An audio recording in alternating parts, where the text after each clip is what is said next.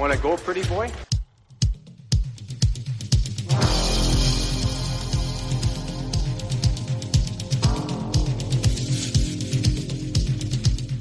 Two minutes by yourself and you feel shame, you know, and then you get free.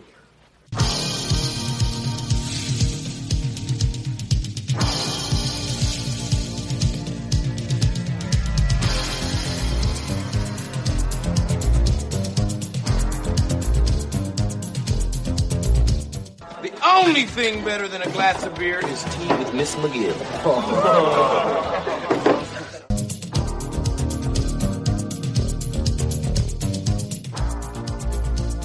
And welcome to the Fourth Line Voice Podcast. My name is Darren. Thank you very much for tuning in. Episode 319 of the Big Show, some enforcer-based podcasting coming at you, brought to you by the Hockey Podcast Network. How's everybody doing out there?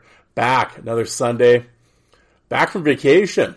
Yes, had about 4 days off, went up to the lake, had a good time. A cell service was spotty up there, not that it bothered me all that much. So I really wasn't on social media too much. So I missed the Sunday episode, but we're back. How you guys doing? What are we going to talk about today? Well, I was going to record this earlier. Actually, I was going to get a hold of a cat and we were going to do an interview. But between the garage renos that are going on one side of me, and apparently we have the friggin' March Madness basketball tournament going on the other side of me, you guys would have heard a lot of the whole interview. So I wasn't going to do that to anybody, and I had to wait till they kind of shut her down for the night. So it's about 8 o'clock here on Saturday night. It's a real swinging Saturday here, talking to my microphone in my basement. But you know, I do have. There we go. Having a few beers. Wife's not feeling that good tonight, so. She is upstairs watching TikTok videos and the Blue Jay game. If anybody's going to make you feel sick, the Jays can do it. But here, cheers. First one tonight.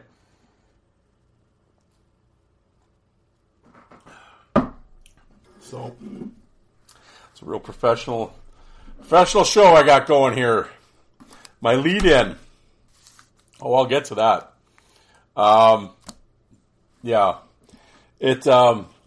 Well, what are we going to talk about? I have a list. The top eight, I don't know why it's eight, but top eight duos, tag teams, if you will. So we'll get into that list. As I always say with the lists, I don't look at them ahead of time. I enjoy discovering them with you guys, so we'll find out who the duos are. As well, here we go. The Dollarama special. I got hockey cards. I always like opening hockey cards, as I always say, on an audio podcast. It's very exciting. But these are the 1990 scorecards. So, of course, famously for the future superstar Eric Lindros card that back in the day everyone was chasing. Yes. I was in grade 9 when that was going on. I can remember that. And that was a big deal if you could score a Lindros card. So we'll see. Chasing Lindros. We'll see if we can get one here. Jaromir Jagr. Of course, that was a great draft class. Of course, you got Owen Nolan and Jagr and Primo and Ricci and Brad May and Brodeur and Turner Stevenson and Sean Antoski. Link Gates' rookie card is in here. Oh, the possibilities are endless. So, but before we get rolling, I'll throw out the shout-outs and then we can get into it. Cause I gotta talk to you guys about a few things. Some stuff came up that I want to talk to the listeners about, and hopefully I can get some feedback from you. I always enjoy getting feedback from you guys, and yeah, we'll talk about that. But first, as I always say, obviously, member of the Hockey Podcast Network. Plenty of shows on the network. I'm on the original creator side. Oh, now. Crack beer now, get the hiccups. Tremendous. Definitely professional here. But on the original content side with Joel Lazzito, Alec at the 5 for Fighting podcast, Jordan at 5 in a Game, Terry Ryan. Oh, what a crew to be associated with, let me tell you. Yep. I'll tell you, if you're hanging out with those folks, you're back to the wall. Keep your hand in your wallet. I'll tell you that. But coming up, Coliseum Chronicles. It's a New York Islander-based podcast, but Joe has went off the island. And again, Joe, I think Joe's going to go. He's entertainment tonight. He's like he's Mary Hart, TMZ, Perez Hilton. I don't know. He's interviewing all the stars. He's gone Hollywood. Another Shoresy actor, and his name is Keegan Long. Again, one of the kids that Shoresy, when he's reffing the high school games, always beaks with. Yeah, so I have not had a chance to listen to it yet. I'll be listening to that in the truck on Monday. But yeah, Shoresy cast member Keegan Long is Joe's guest. And yeah, like I said, I'm waiting. What's gonna happen next? Oh, he's gonna have directors and producers, and yeah, Joe's going Hollywood. Let me tell you. Yeah. Then we got Alec, the Five for Fighting podcast, and he is has an interview coming out here shortly with Kelly Bent, Wichita Thunder East Coast Hockey League tough guy, and you know, looking forward to that. Both these cats have tremendous back catalogs that I would highly recommend you check out. And then, of course, you got Jordan at Five in a Game. And, again, another great back catalog. He's new to the business, but he is quickly... well, see, the problem is he lives in the Maritime, he works out in Alberta, blah, blah, blah. So he will be back in the fall on a regular... Once he gets home and has a bunch of months off, then he'll obviously become much more... you know, a weekly podcast, but right now, a little tough going right now, but definitely give his back catalog a look-see. Yeah, there we go. That's that's the crew that I hang out with. Yeah, it's what a group. Hold on, I have the hiccups. Jesus, what's going on here? I think we should take another sip of beer.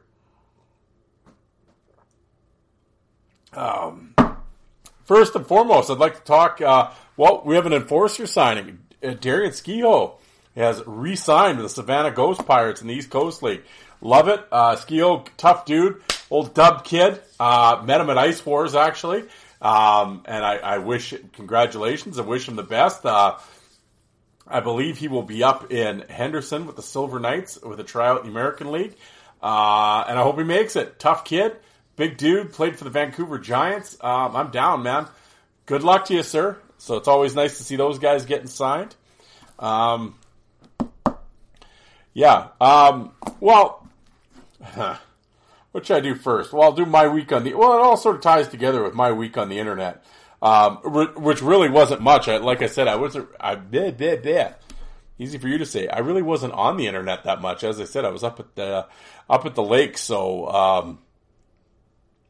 yeah, phone was away. We were out in the boat and doing some swimming in the lake, and I was just floating out there and drinking beer on the beach and just enjoying myself in the nice weather. So, yeah, I really don't. I've always been able to like to put the phone down. I don't have it glued to my hand or anything like that. So I left it back in the cabin, and yeah. So I really, you know, at night, you know, when it got later, you know, we were back at the cabin, sitting on the deck or having some drinks or whatever, but. I'd look a few things up and stuff, but overall, I was it was fairly spotty. The cell coverage. I would say up at Candle, if you want a Candle Lake, if you want a great internet service, man, go on the boat and go out in the middle of the lake. Shit, you get 5 bars out there. I said if I had to stay up at Candle all summer, I'd be doing my podcast from the pontoon boat out in the middle of the lake. That'd be an interesting podcast, wouldn't it? Out in the middle of the lake. But I tell you, I get faster service out there than I do in my living room. So, yeah. But, my week on the internet. Well, the only one actually that I kind of had a laugh about was today. Old Rob, once again, you know, very active in the Hockey Fight and Brawls Facebook page. He's always posting the shit up there. Well, he posted his top 50 of all time. I said, top 50, that's very ambitious. I have a tough enough time doing a top 10, let alone a top 50. But he put up his top 50, and holy shit, it had about 300 and some comments. You could just imagine. you know, like I said, anytime you're doing a list or anything like that, it's like there is no right or wrong answer. I mean, that's your opinion. That's what you think, and, you know, whatever. But, oh, the amount of clowns commenting is just unreal. And I always laugh, though. I can't believe you put him in front of that. Like, where's Kosar and where's this guy? Well, Kosar's number 7. Oh, you know, like, just clowns. But it's just, I noticed they never put their lists up, though. Like, they like to throw the stones and call Rob an idiot or whatever. I can't believe this or that and blah, blah, blah. But, okay, well, where's your video? You know, so... Well, like the one guy here, just going on this guy. Well, this just like you thinking McGrattan was top 20. I guess we all have our opinions. So Rob replies, well, some of ours are based on tangible things. Some of ours aren't, which cracked me up. So old Jay replies back, yeah, I played AAA against him in one summer. I guess yours isn't. I don't know what that means. And then he replies, but you've watched so much video, I'm sorry you have it down pat, pal. Like, oh, okay, so this guy played, you played you played drop-in hockey with him in the summer. You know, y'all paid your $5 at the Communiplex and away you went. And so he was probably like 16. So you're going to judge a guy, his fighting career at 16, you know, never mind a decade later when he's in the NHL, but... At 16 in Summer League, he just didn't show you much. Yeah, because there's so much fighting in the AAA Summer League. Like, okay, Jay, you're an all-star. Yeah. But, yeah, well, yeah, but you watched video. Yeah, I mean, I guess, why would you do that? I mean, you know, you watched video and based your opinion on that? Oh, you dumb motherfucker. Like, just... So you watched video. I guess you got it down then. Hey, pal. Yeah, I guess so. I don't know. I wasn't out there in the summer league in Ontario playing drop-in hockey, you know, where there's all, you know, we judge that's where they scout all the fighters is in the summer league. These are the people that are in these groups. Oh yeah. And then, there was a bunch of comments, but the one guy, Bob Gassoff's name came up. Oh, the fact you don't have him top 5 all time shows you're clueless. Oh, yeah, Gassoff's 5th of all time, is he? Oh, he was the reason the Flyers did this, and he's the reason teams drafted. He was one of the greatest of all time. I'm not saying this to slight Bob Gassoff at all, but first of all, I'm pretty sure the guy writing that probably never saw Gassoff.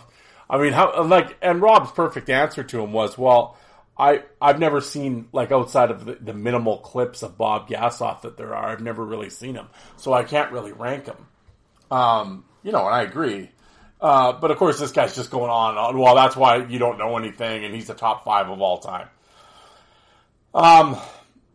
That's why they retired his number, blah, blah, blah. Well, no, they retired his number because it was a tragic accident. They didn't retire his number because he made the Philadelphia Flyers draft differently.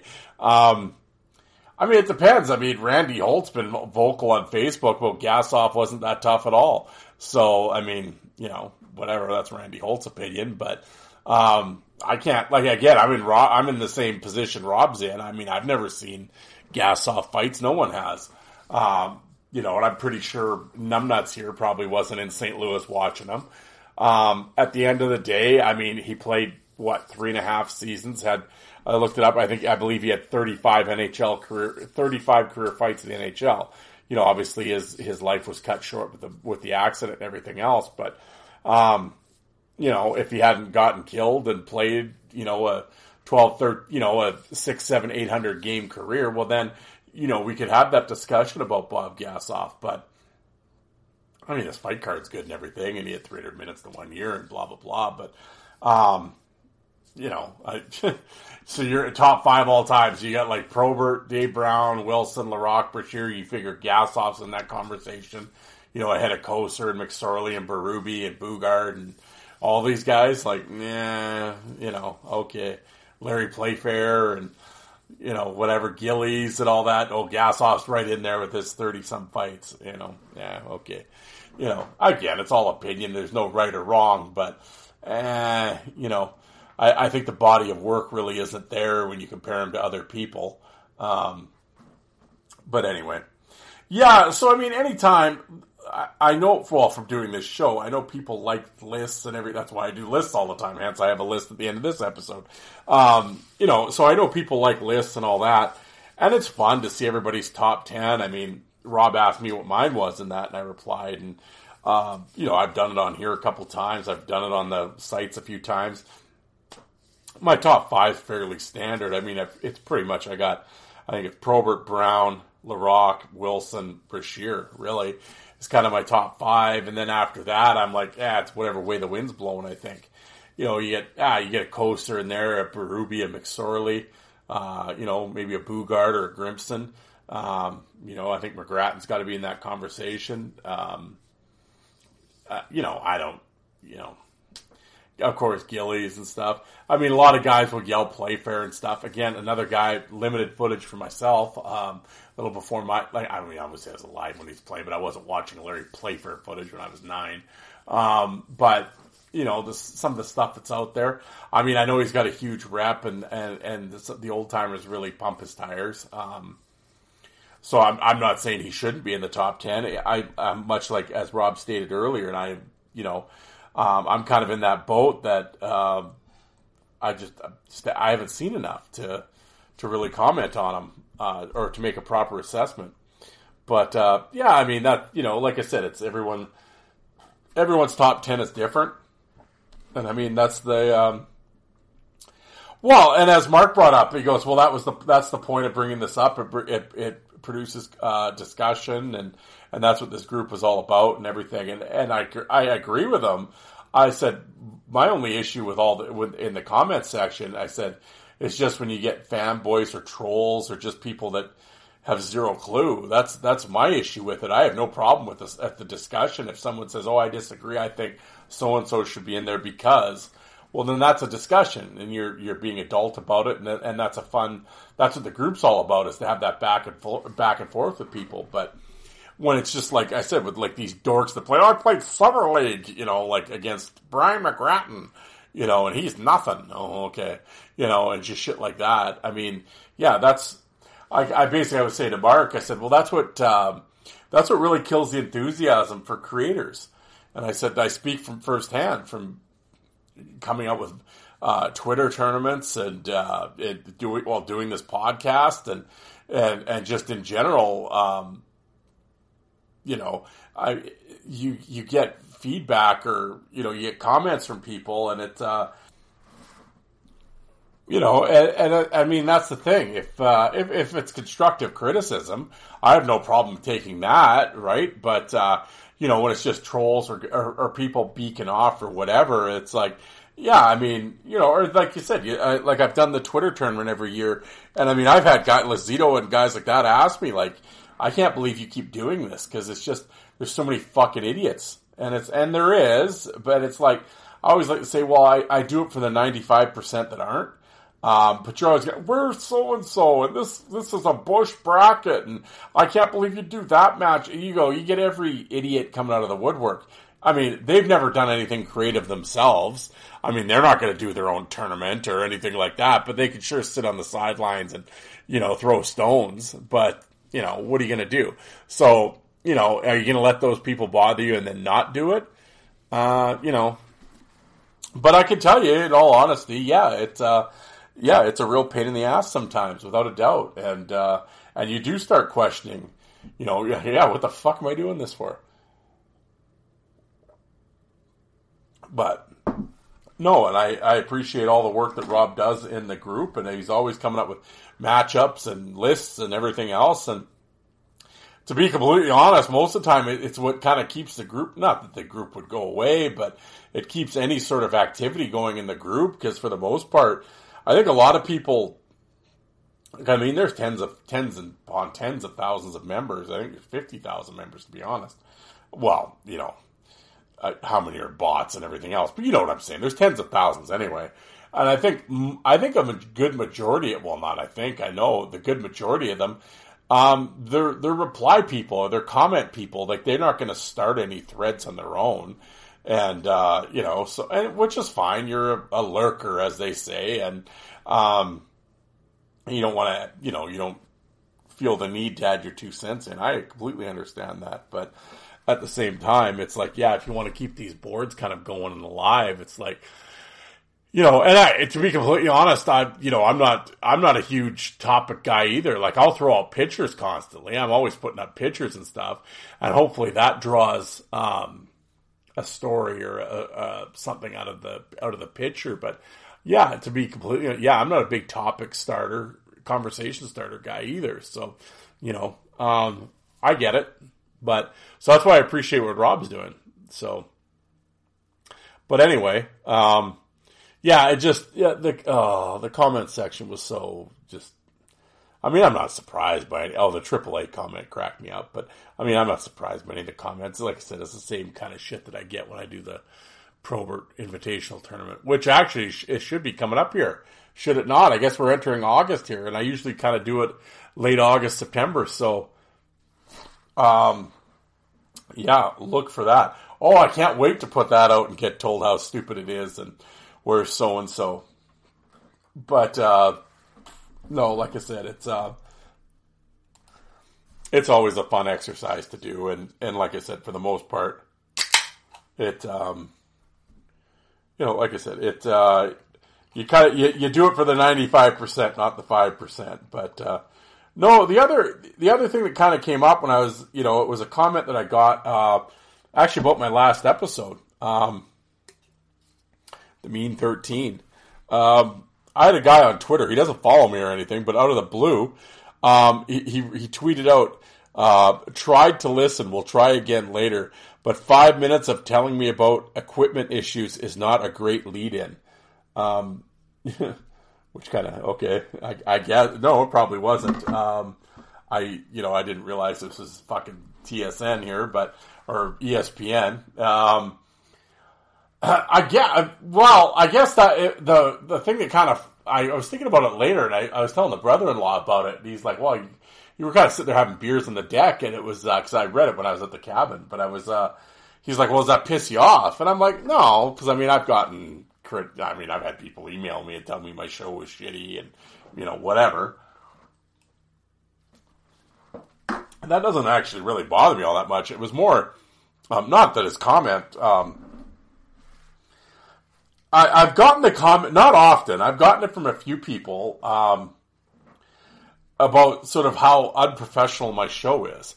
And I've always sort of laughed about it because, oh my God, I didn't realize I was supposed to be professional. You know, as I said, it's not you know, I'm not on fucking network news here. And, you know, so I don't, I'm just some fucking asshole in this basement drinking beer at the moment and yelling out my window. So, but at the same time, I guess, you know, you're always, as you put out the episodes and everything else, I mean, you're always on the quest for new listeners. I mean, that's, you know, you always want the show to grow. I mean, you know, I get it. As I've always said, I understand I'm a niche product, and there's no, like, my show has a, sorry folks, I dropped my phone here. I get my show has a ceiling, you know, because really, I mean, I understand, like, New Age fans aren't going to listen to this because, like, they give a shit about Craig Cox and Bob McGill. I mean, you know, they don't care. And they don't know who those people are anyway. They weren't even born when they were playing. You know, so, and the whole hockey fight thing. Yeah, it's like you're on an island, right? And like I said, that's why the network, there's a couple of us that do it. But overall, in the grand scheme of things, if you think of all the hockey podcasts, how many fight specific shows are there? 4. And they're all on the network. So,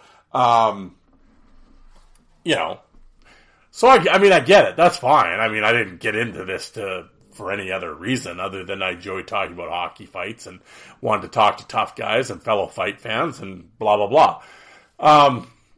Anyway, I'm rambling here, but my point being is, like I said, every once in a while I'll get messages from people that obviously have not, it's like their first time listening to the show. Most of the time it comes from, I've interviewed somebody that they're a fan of. And so this is like, well, I've never listened to this guy's show, but I want to hear so-and-so. So they'll listen to it. Maybe they go back and listen to another episode. Then I'll get a message from them. And yeah, I enjoyed the interview, but you know, you did this, this, and this. It's like, okay. And like I get, what are we at? Like I said, episode 319.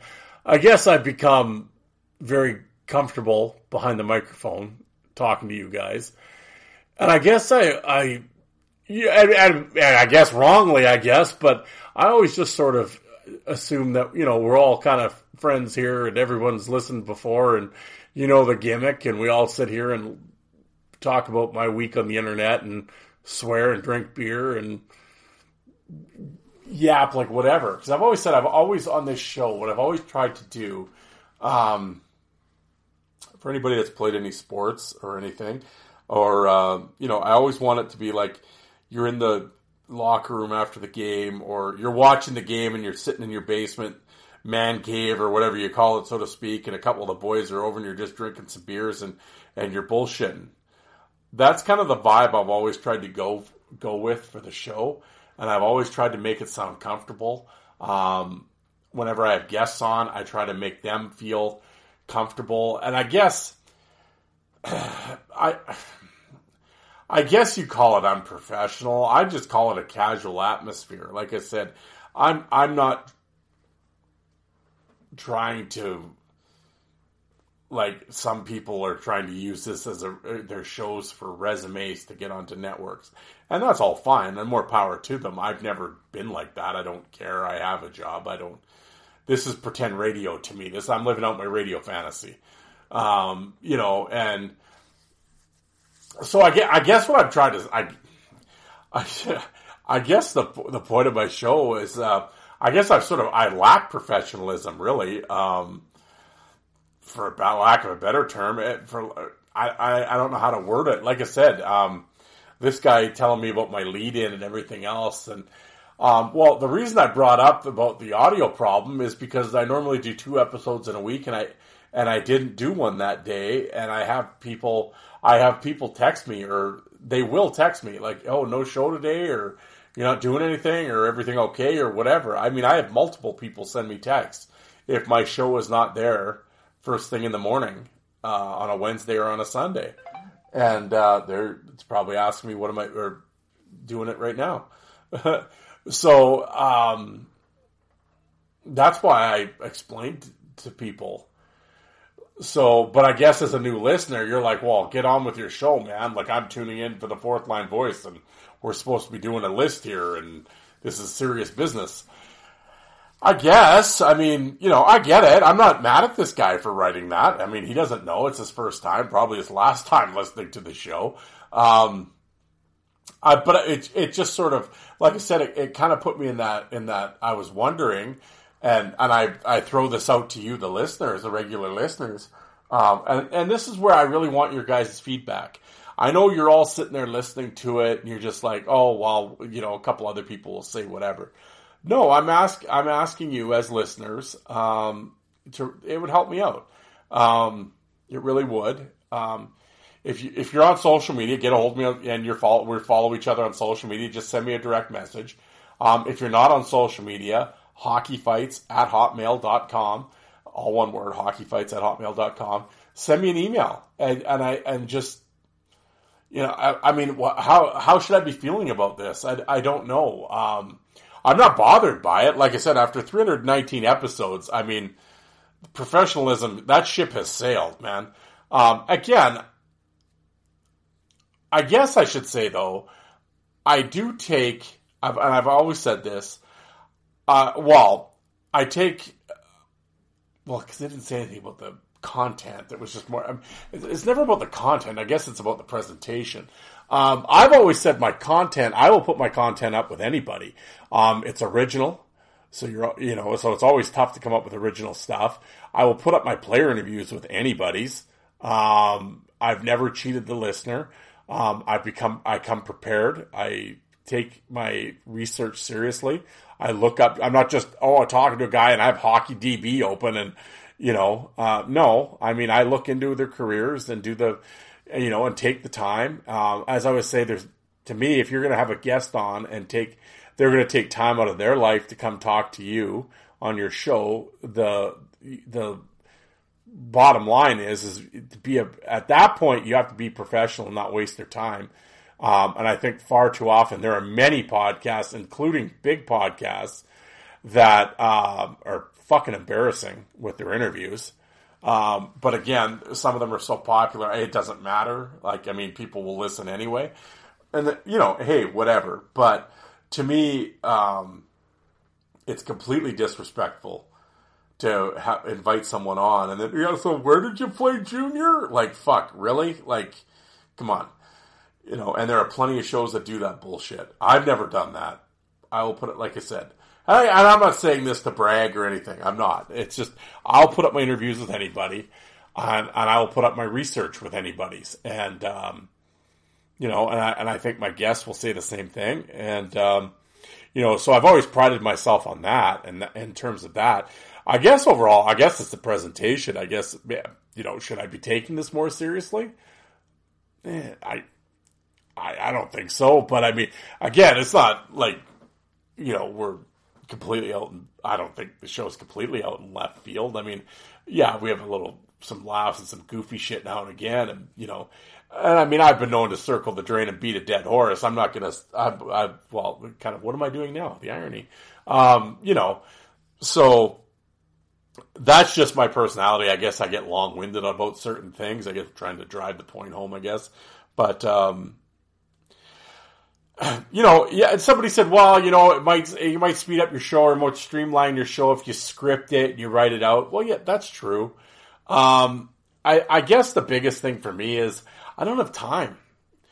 Like, oh, do a script and do all this and get your bullet points and all that. And you could spit polish the show a bit better. Yeah. If I did it once a week, yeah, maybe I could, you know, I do it twice a week. I have to come up with original content. At the same time, especially during the summer, I legit work every day. Yeah, I know I just got back from the lake after 4 days off and everything else. That was my first days off. That was my first day off since April.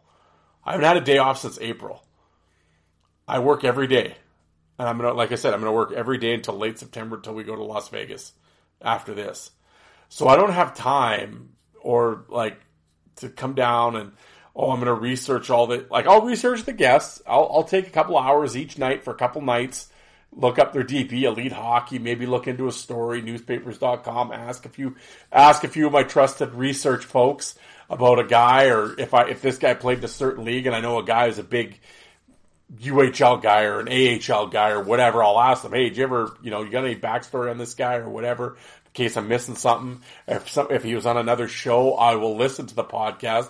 Sometimes very tough, but I will listen. I'll kind of fast forward through it, but I'll listen to make sure. Like, I don't want to double up and repeat shit. So that all takes time, which I really don't have all that much. As I always say, there's someone upstairs I need to talk to every once in a while too. And we obviously, not that we have big swinging nightlives as I sit here on a Saturday at 9 o'clock at recording this, but I mean, we have family we visit and everything else. So, you know, I just don't have the time to do all. Yeah, so if I had the time to do a script and do bullet points and talking points and all this shit, well, yeah, the show would sound probably a lot more professional and everything else. No, I'm literally hitting record and just giving you guys an hour of content that you can listen to on your commute to work. And, you know, or, you know, like I said, interview a player, which doesn't happen as much lately. But when you sit down and interview the player after you're done, I'd like to think maybe you know something about them. Or if it's an Ice Wars preview and, hey, you're going to tune into Ice Wars, you know you know a little bit about Travis Check now or James Brooks or Bo Cornell or whatever. You know, and a preview show, review shows, which I'm always proud of. With Jay and Alec or whoever I'm having on, or if I have a fight guest on and we talk, or fight fan, pardon me, and we do the show. I'm always proud of those shows. I've done a few. Hey, has every show I've done been great? No, shit, I've got three finger stinkers in there for sure. Tried my best, tried to give you content. Sometimes it sticks, sometimes it doesn't. What are you going to do? I've done a few different gimmicks, and it was just like, some of the feedback was kind of, nah. So, all right, well, we won't do that again. You know, always got to try, though, right? Like I said, I'm trying to do 2.5, 3 hours of content every week, original content. It's tough. So, but yeah, I basically, I've always said, I've never lied to the listeners. I turn on the microphone and this is who I am. This is how I talk in real life. So I think there's a lot of people that put on bullshit. They put on their little persona and, you know, what, and again, I'm not, that's their gimmick. That's what they like to do. That's cool. Whatever. I've never done that. I'm just, this is who I am. And, yeah, so I don't know. Like, again, this guy certainly isn't the first person to accuse me of being unprofessional, so it probably won't be the last. But I'd really like to, like I said, I really want to hear from you guys. I know, yeah, please get a hold of me and just, although I don't really know what my question is, not am I professional or not. That's, you know, I've always said, I don't know, just what should I be doing? What should I not be doing? What do I do that's annoying? Like I said, if no one tells me, you know, I'll keep doing it. Because, and like I said, I don't go back and listen to my shit after I release it. So I don't know what I sound like. Well, I know what I sound like because I've had to get sound bites or edit things now and again. I don't edit much, but I mean, so what does my voice sound like? That's not what I mean, but just kind of, is there shit that I do hey, if you didn't do that, it would be better show or whatever, I guess is what I'm asking. So I don't know. What the fuck? I'm asking you, the listeners out there. I mean, there might not be many, but damn it, they're strong. But no, I'd love to hear from you. I really would. So please, get a hold of me. Like I said, social media, DM me, or hockeyfights@hotmail.com. And we'll chat. I'd love to hear from you. I'd like to hear from you guys regardless. Even if it's not with anything, and you're just like, oh, I watched a fight video and I saw that, or whatever. I don't know, just drop me a line. I'd like to hear from fight fans. But how about we just chase Lindros now? Like I said, we're gonna ask. What am I talking about here? Hold on, I gotta take a drink. What are we doing here? I think I've had too many. Let's just take a drinks.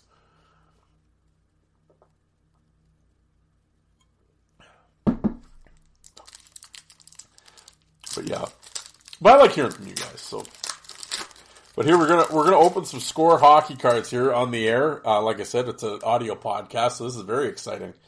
Oh, here we go. Patrick Sundstrom to start things off. I love the old Score. Man, we opened up a lot of packs of these. Scott Young for the Hartford. This is when the Hartford was still in the league. Brent Sutter. Sutter family. Unbelievable. Jeff Brown. Record setter, Yuri Curry. Oh, there you go. Gretzky, 1990 scoring leader. Dave Chizowski. Eric Lindros had a lot. Speaking of Lindros, he had a lot of heat with Chizowski. Chizowski hit him from behind in an OHL game, and Lindros was always looking for revenge. Scott Arneal, Brian Propp, great player. Oh, Marty McSorley. There we go. Marty's going over in this section over here. Here we go. Clint Malarchuk. Yeah, that's one of the scariest incidents of all time. I heard his book's really good. Doug Bodger. Randy Wood, Tom Barrasso. Well, no Lindros, unfortunately. But we got Marty. That's all right. I always love the write-ups on the back. What's Marty say here?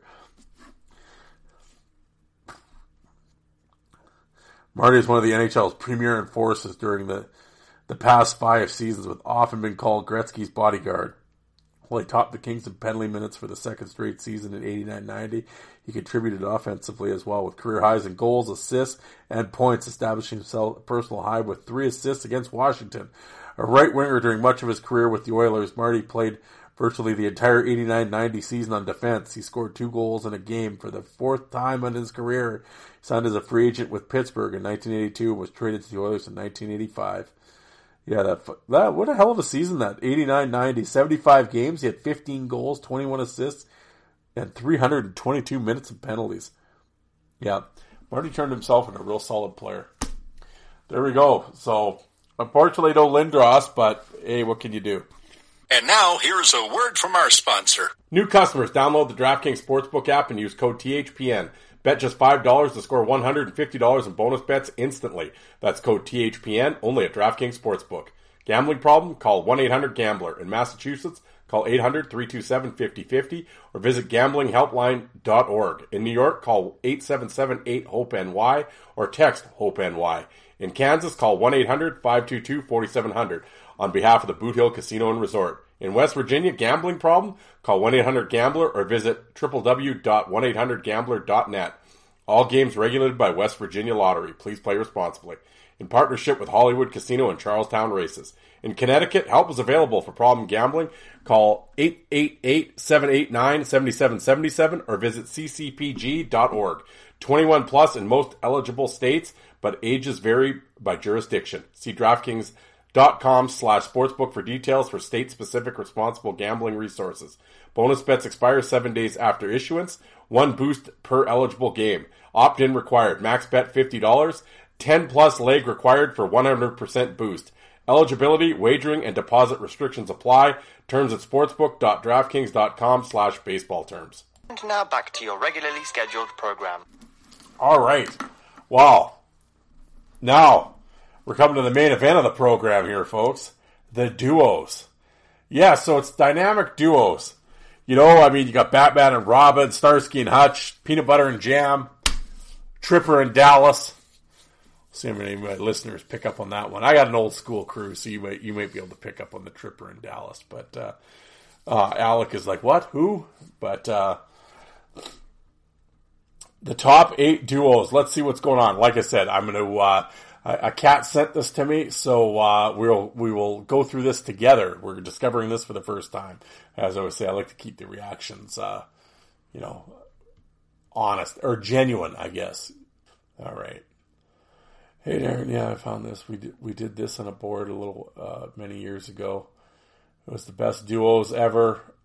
Enjoy. All right. So, I don't know what message board this is from, but all right. So it might be one of the old fight boards. If it had been FC, I think you would have mentioned it. But okay. So the top 8 duos. We'll go, I sent them to you 8-1 because I know you like to go. Okay, all right. So these guys know my shtick already.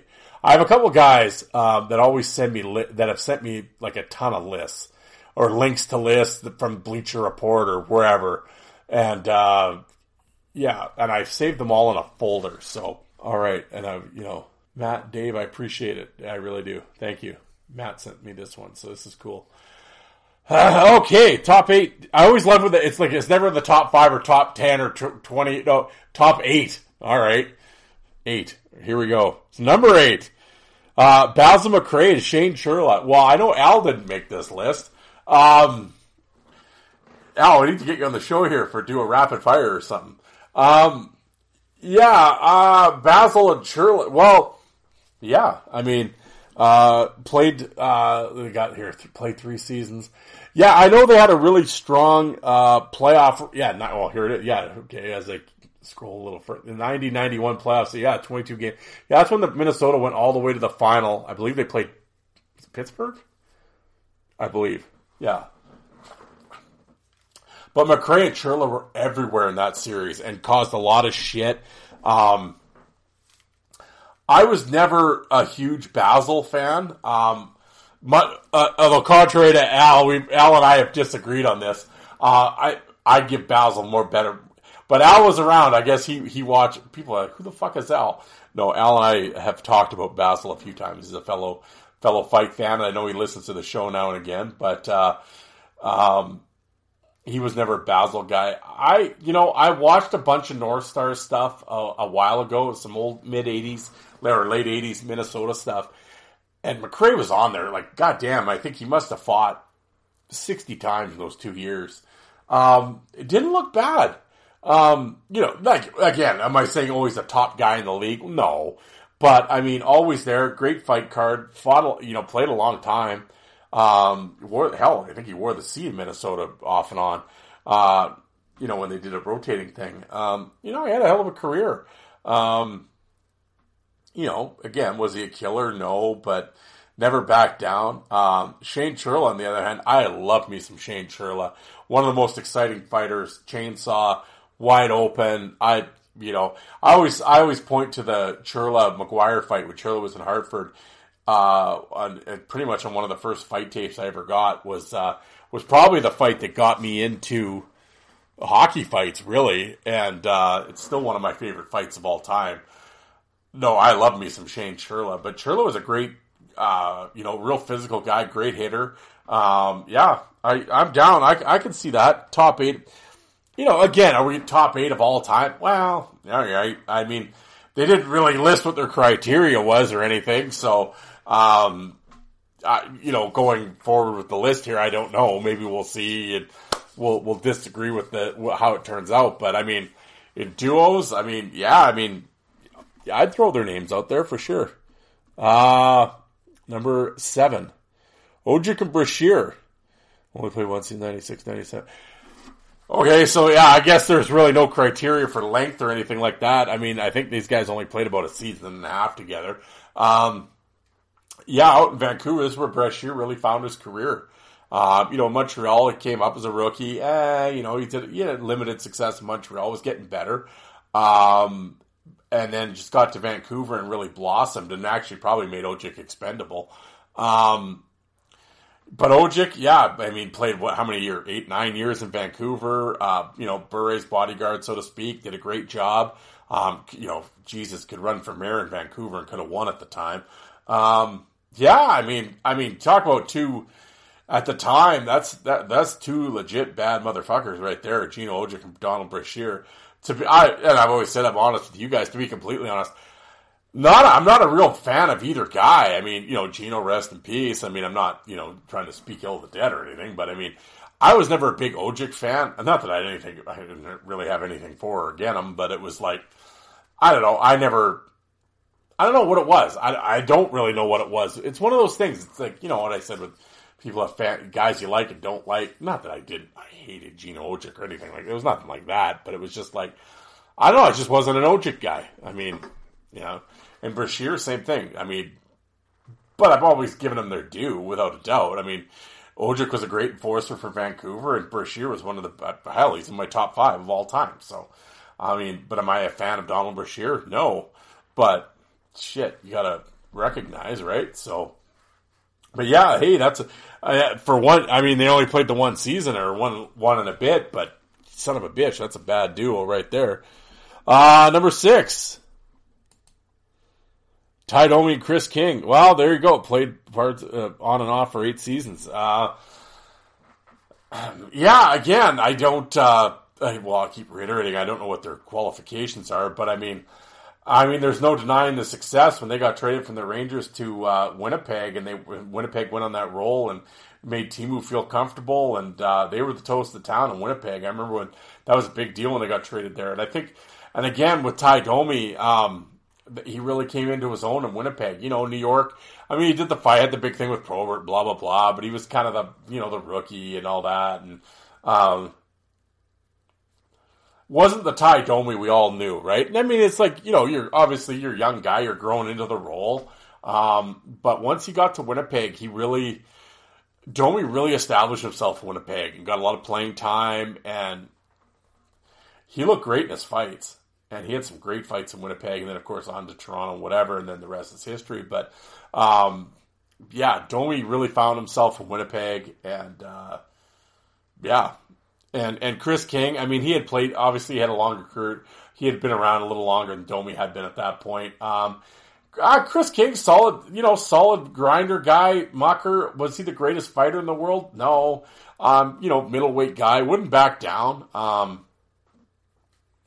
I don't know I can't go on a 10-minute friggin' synopsis about Kris King, but he was always around, but his impact was definitely felt in Winnipeg along with Domi's. A little better player than Ty.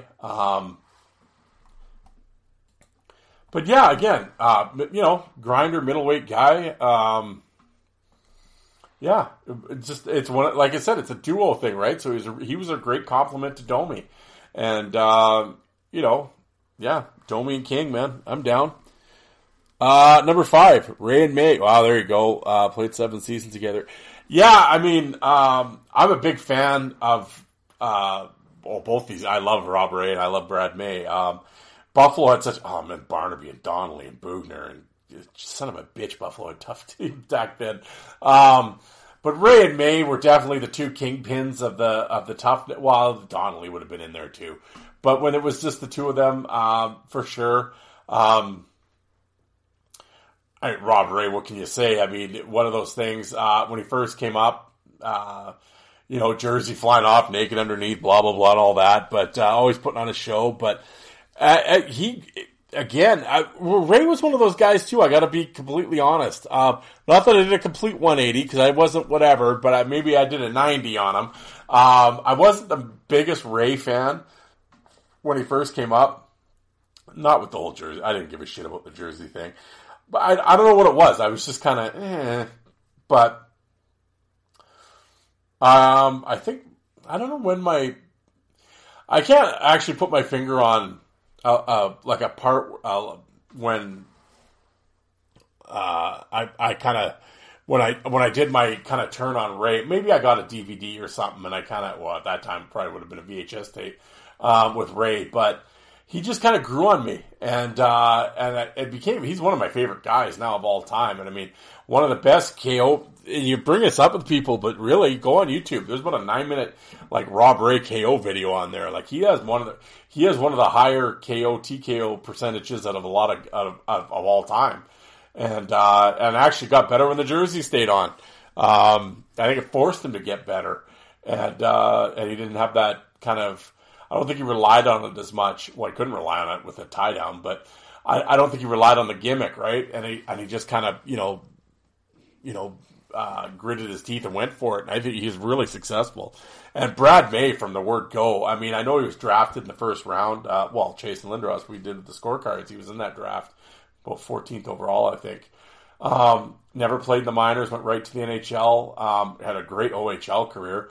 Played on Team Canada, gold medal here in Saskatoon. That's where I first saw him. And I was immediately a Brad May fan. I met him in the concourse at Sask Place, and he was, he was just cool. But yeah, I mean, I'm always a Brad May guy. Had a hell of a career, 1,000 games. I mean, I don't think he ever probably lived up to the first round billing of his scoring. Like, they all thought he was going to be like kind of the Rick Tocchet power forward, 30 goal, 300-minute guy. I don't know if he ever scored 20. I think he had 18 one year. But he had a couple double-digit goal seasons, but never panned out to be the big scorer. But, I mean, fight-wise, yeah, man, he had some great fights, and he had power, man. He had thunder in his hands. He had some big knockouts, and he was a fucking, May was a bad motherfucker, man. I mean, he didn't give a shit. I mean, he fought mad, and he was fighting to win, and if you were down, he didn't give a shit. He'd smoke you when you were down. It was to send messages. I was down with Brad May, man. He was mean as shit. I like May. I love it. Yeah, May and Ray for sure. Number 4, Twist and Chase. Well, there you go. They were a duo forever. They played a duo in junior in Saskatoon, and then they went to St. Louis, and they got 5 seasons down here for Twist and Chase. I mean, they obviously played together since teenagers. I mean, Twist is definitely the heavyweight there, but Chase certainly had the fight card and fought everybody too, but undersized guy, but just what a technician. And Twist says, well, playing with Twist got me into a lot of fights because guys would rather fight me than Tony, which is probably very much true. And actually they ended up fighting each other when Chase went to Hartford. Yeah, man. I mean, you got Twist dropping bomb, and that was the thing when he came out of Peoria and he was in St. Louis, went to Quebec, and then went back to St. Louis. Got traded for Darren Kimball. Yeah, weird times. But they were in Peoria together with the Rivermen. I believe both their numbers are retired in Peoria. They've been actually kind of joined at the hip for a long time with both of them, from junior to minors to the NHL, and man, I was. I'm down. I'm a big fan of both guys, and that's a great duo right there. Number 3, Semenko and McSorley only played. Well, they only have one season listed here. Really, that's interesting. I guess I'm discovering this with you guys, so it's not like I did a lot of research. For some reason, I thought. Well, I guess no. Semenko went to what? He went to Hartford, right? Yeah, I guess. Yeah, because Marty started in 83 with Pittsburgh and 85 with the... Yeah, okay, I get... That's weird. I'm staring at Marty's card here. For some reason, I always just assume they played 3 or 4 seasons together, but they didn't. One. I know Marty is very complimentary about Dave Semenko, and kind of Semenko really, like you said, really kind of showed him the way and taught him, and was very, especially at that time. I mean, because really Marty bumped Semenko out of the job and got Semenko traded, but he said it was Semenko never. Like, some guys would really cling to their position and, like, you know, wouldn't help the rookies or whatever, or a younger guy. I guess Marty wasn't really a rookie, but was a younger guy. And he was saying Semenko was always gracious and everything, and, you know, really taught Marty the role. And, yeah, I mean, for that 1 year, I mean, you talk about, you know, you had Semenko, who was one of the baddest dudes, and short fuse. And then you got Marty there, who, again, short fuse. Yeah, that's a hell of, that's weird, man. That's really baffling me. I thought Semenko and Marty, I don't know why I did. It's one of those things. You just assume they played together forever, but 1 year, really, one full season together. Huh. All right. But yeah, it's pretty tough to, I mean, that's a pretty tough duo, man. Yeah, there you go. Semenko McSorley, number 3. Number 2, Nystrom and Gillies. 12 seasons. Well, they're, for longevity, no one's going to beat those two. And I mean, Clark Gillies in the Hall of Fame, and Nystrom, great careers. Yeah, really. Well, then you throw like a Howard in there with them. And I mean, that's a terrible threesome right there. And, you know, but yeah, great players could score the winner on you and beat the shit out of you. I could definitely see if I was born in 1975, but if I was a fan back, like it was in my teenage years or whatever in the 1970s and stuff, I could see myself, I probably would have liked the Bruins a lot too. But I could see myself being like a huge Nystrom and Gillies fan. Like, I'm a fan now, but it's like, it's all because of watching old videos and stuff. I wasn't in that moment, right, with those guys. But I'm a fan of going back and watching the old videos and stuff. I've always, like, Nystrom is just, I love the way Bobby Nystrom fights. I mean, wide open, toe-to-toe. I love it. You know, Gillies, big guy, old Jethro there. I always wish he fought more, but would, you know, had a long fuse. But when he did, he was like the, you know, and some great tilts, and yeah, man, I'm down with both guys. I'm a huge fan of both those guys, and definitely, you know, I mean, you could probably argue. I'm assuming I know who number one is. Oh, here, I'll just, yeah. So Probert and Coast are number one. Pretty tough to unseat those two, but if anybody could, it would be Gillies and Nystrom. But yeah. Well, number one, Probert and Koser. I mean, the listeners don't, I don't need to really sell you on this. I've brought it up on the show before, though. I will say, I always thought Koser got better after he left Detroit and kind of got away from Probert and got out of that shadow when he got to New York. I always thought that was kind of Koser's best work of his career. Again, he was entering his prime as well, right? Late 20s, early, going into New York. But he was awesome with the Rangers. And but he was great with Detroit too. But, I mean, you go back and look at those early fight cards when Probert was fighting. You know, Koser was fighting other number twos and stuff. Not all the time. And, you know, not that he couldn't have fought whoever. But, I mean, he could fight anybody. Koser's one of the all-timers. But... I'm not shitting on Joey by saying this, but I mean, literally go and look at his fight card when Probert was around in those mid-'80s. A lot of, we got Jim Pavese and a lot of guys like that on there, and Jamie McCowan and stuff, and it's like, I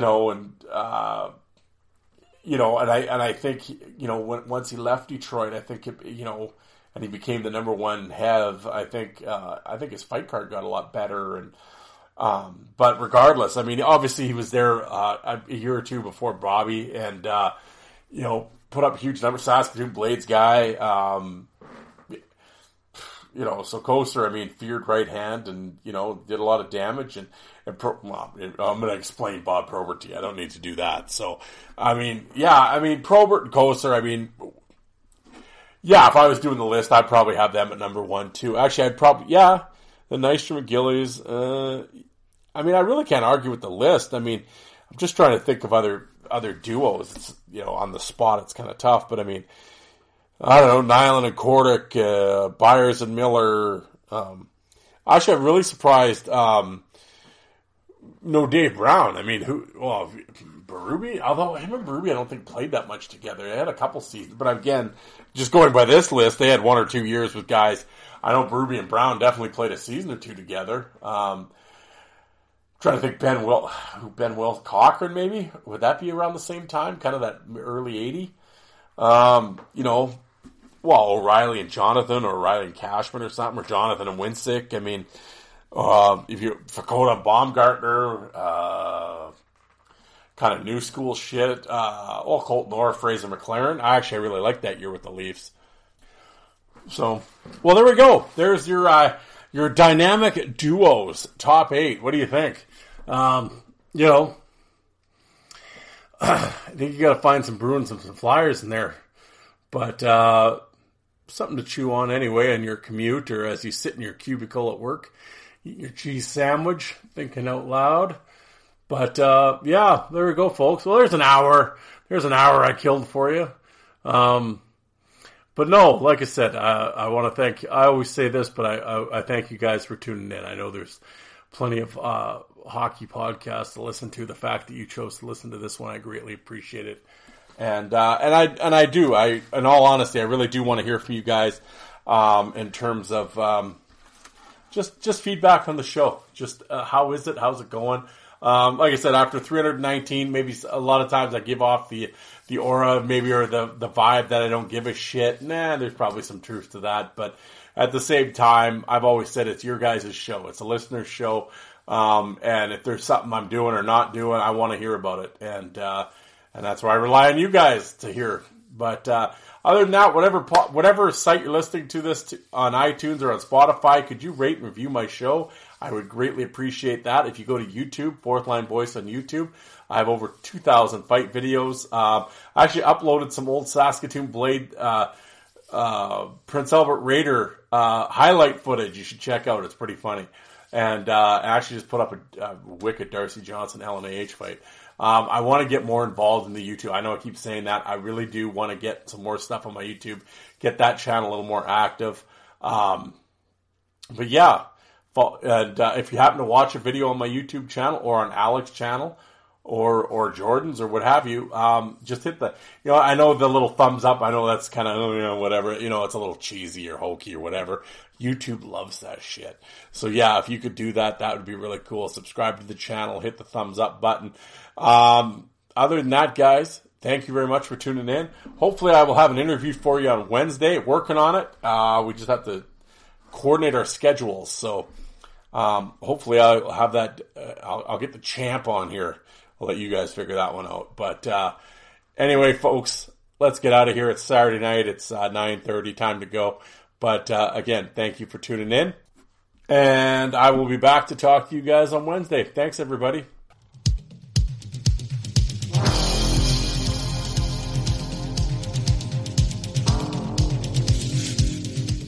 And you people that don't like fighting, how many of you did you walk out and get a coffee while that was on?